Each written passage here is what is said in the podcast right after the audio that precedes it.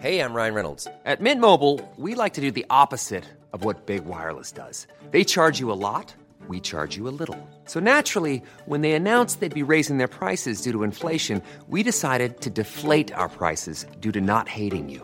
That's right. We're cutting the price of Mint Unlimited from $30 a month to just $15 a month. Give it a try at mintmobile.com slash switch. $45 upfront for three months plus taxes and fees. Promo rate for new customers for limited time. Unlimited more than 40 gigabytes per month. Slows. Full terms at mintmobile.com. Ready to pop the question? The jewelers at BlueNile.com have got sparkle down to a science with beautiful lab-grown diamonds worthy of your most brilliant moments. Their lab-grown diamonds are independently graded and guaranteed identical to natural diamonds, and they're ready to ship to your door. Go to BlueNile.com and use promo code LISTEN to get $50 off your purchase of $500 or more. That's code LISTEN at BlueNile.com for $50 off. BlueNile.com code LISTEN. FM 104 Sunday Night Live with Louise Ty. A Thousand Beasts is the alias of Cian Sweeney, an Irish producer artist who collaborates with different artists on every track. They are the beasts behind the name to make soulful indie pop and hip hop inspired tracks. And he joins us now to tell us all about his brand new debut album, Neruda. It is a Thousand Beasts. Hello, Cian. How are you? How's it going? How are you? Thanks for having me. Good, good. Thank you for coming back to us. No problem. So, you've just released your debut album, Neruda. Oh yeah, it's insane. It's it's quite mad to say that, isn't it? Yeah, because I think you were kind of mentioning it, you were alluding to it the last time we were talking. So it must be quite nice to have it out and released now. Yeah, it's great. I mean, it's a long time in the work. I suppose when the pandemic, I mean, for people that don't know Thousand Beasts, the initial name when Thousand Beasts came because it was a way I can't sing at all, and it was a way of me mm-hmm. to collaborate with people who could sing, and those were what I call the beasts. So the Thousand Beasts would be like all the different people that I would collaborate with. And I suppose when it started off, like twenty, when was it, twenty eighteen or so, Yeah. I started putting out some songs to different singers who were brilliant, but it never really had an identity. And around about the end of twenty nineteen. I kind of sat down and thought to myself, Cian, you need to figure out like what's the genre, what Mhm. type of music you're gonna make, and like get a kind of a style together. And I suppose I kind of settled on this kind of like what I call soultronic, really, where it's kind of it's accessible, but it's like there's a kind of a soulful element to it, and there's a bit of kind of rhythm, and it's kind of something you can dance to, but it's also kind of chill. And I suppose I started making instrumentals and getting them out to people, and then the lockdown happened, and that was the best thing mm. ever because everybody started going online. So all of a sudden, I could make 30 or 40 instrumental tracks and just send them out to anybody I liked that I wanted to collaborate with. And then if they liked any one of those, they'd be like, "Oh, I'll put some vocals on that." And before I knew it, I had an album. Do you know? What was the response like when you initially did that? Was it quite positive? Yeah, I think so. I think, yeah, I, I, there's been a massive change. Like as uh, a, because I freelance produce for other people too. So like I would freelance produce for people from like Ryan Mack to Robert Grace to loads of Irish artists. And before the pandemic, I think it was a quite an old school way of doing it. You'd have to meet up with someone. Mhm. It would take a couple of hours. You might, you know, you might spend a whole day and you'd only end up spending two hours working on the song because you might have to travel somewhere. You might have to meet up, and then it's kind of all the pleasantries. Whereas with the online aspect of it, you can kind of constantly be bouncing ideas on the go very quickly.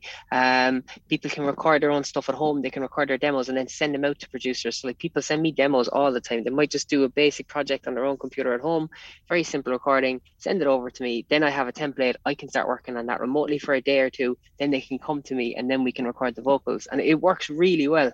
Um, and it's much more efficient, like for them because their budget is smaller because they're Mhm. indie artists. They're just starting out, but the quality is way better and it's it's very quick. So it's it's been really good. It's been really interesting. I never thought it would turn out like this maybe three or four years ago. Yeah, it actually sounds like a, a fun way to do it as well because you literally don't know what you're you're going to get back in an email. Yeah, I know, and people are great uh, because like you just have to be brave and just make Yeah. something and send it back. And then if, some, if someone doesn't like it, you're like, if you don't like this, that's totally cool. Let's just show mm-hmm. stuff at the wall and see what Mhm. sticks. and you did release a debut EP as well, didn't you? On a different page. I did. I did an EP first, so that was kind of the first, the start of what I kind of called the Thousand Piece Project, really. And I Yeah. did that in, I, st- I suppose I finished that before Christmas 2020, and that came out in the middle of the lockdown, and that really kicked me on then to think in terms of projects because. Mm-hmm. Uh, when you're starting out, there's a big emphasis on singles, singles, singles, singles. But I think as an artist, and if you want to have an artistic statement, working on a project and something a little bit long form, it allows you to be a lot more creative and take a lot more risks in your music. You're not really worried about like if someone doesn't like this song, then it's like ah well there'll be another one. If you don't like this, you might like the next one. Who cares? You know, I was that's definitely a big part you. of it. And kind of what the difference was between planning for the two of them, or did you really plan? You it sounds like you did though that you planned for a longer version of the EP. I think I had so many tracks, and when Yeah. well, like when March 2020 hit, there was nothing else to do but produce, and I ended up with just so many instrumentals. Um, and I had so many different people that had like reached out to me after the EP was dropped that they really wanted to collaborate, and there was Mhm. people that I wanted to collaborate with, and it was just it became very quickly became obvious this was going to be an album because I had more than seven or eight tracks very quickly, you know. Yeah, and I saw that you had a couple of live dates which sold very, very quickly, and now you have added a couple of more, haven't you? Yeah, so we did a I did an album launch party in Cork City. In uh, we've a re, very very cool record shop in the city called Plugd, and Mhm. Jim down there runs a beautiful. It's it's almost like a small art center, um, as well as being a vinyl shop. And J- uh, Jim let us put an event on there, so like an an actual physical album launch party, which was gorgeous and so wholesome. Because when you put something out on the internet, it's a very strange experience because you put all the work into it and then you release it, and then it's like, oh, I got so many likes on Instagram. it, it doesn't really feel very verifying, whereas uh, or validating, I should say. But then we actually had a party, we played a gig, and brought like we filled up the place. It was like it's a small cap, but it like packed out within about five minutes. I think it was the it was completely full. Um, so it was great, and it was just so wholesome. It was uh, all my friends and like all, a load of fans, and we just had a jam, and it was great. And yeah, that was super. Gorgeous. So you are going to be in Bello Bar on May 21st. So you are coming up to Dublin to us.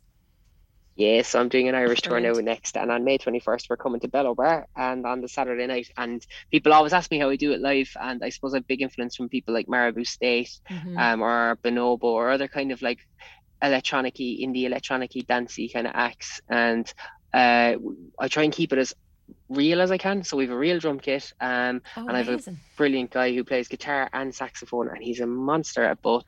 And then I play bass and I do some electronics, and there's some keys going on, and then we've got two singers as well. So two singers from the album are joining us on the tour. We've got Arthur Valentine and Carrie.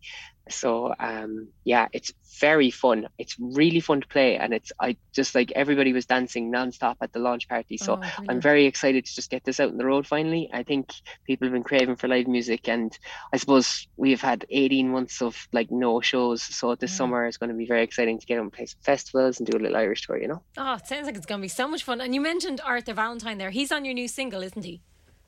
He is, yeah. So tell us a little bit about Glass Magic.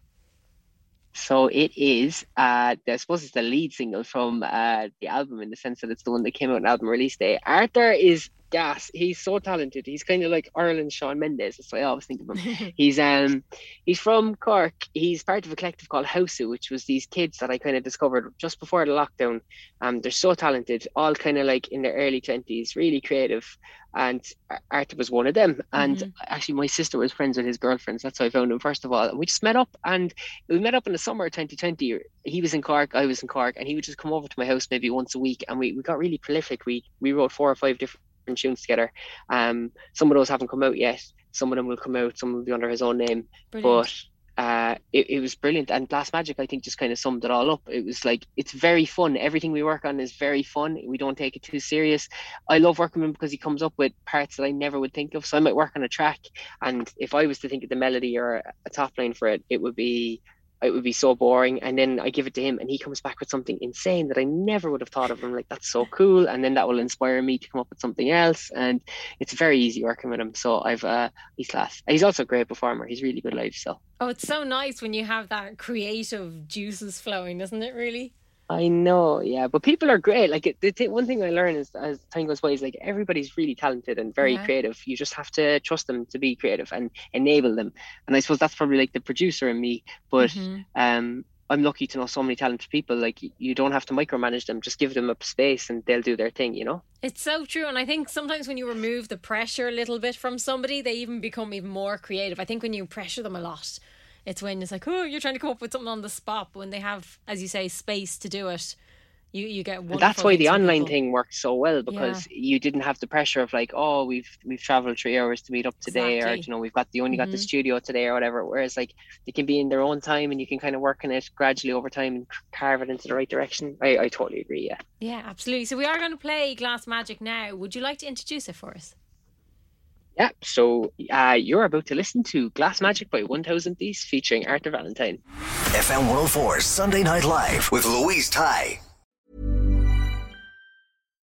When you need mealtime inspiration, it's worth shopping Kroger, where you'll find over 30,000 mouthwatering choices that excite your inner foodie. And no matter what tasty choice you make, you'll enjoy our everyday low prices, plus extra ways to save, like digital coupons worth over $600 each week. You can also save up to $1 off per gallon at the pump with fuel points. More savings and more inspiring flavors make shopping Kroger worth it every time. Kroger, fresh for everyone. Fuel restrictions apply.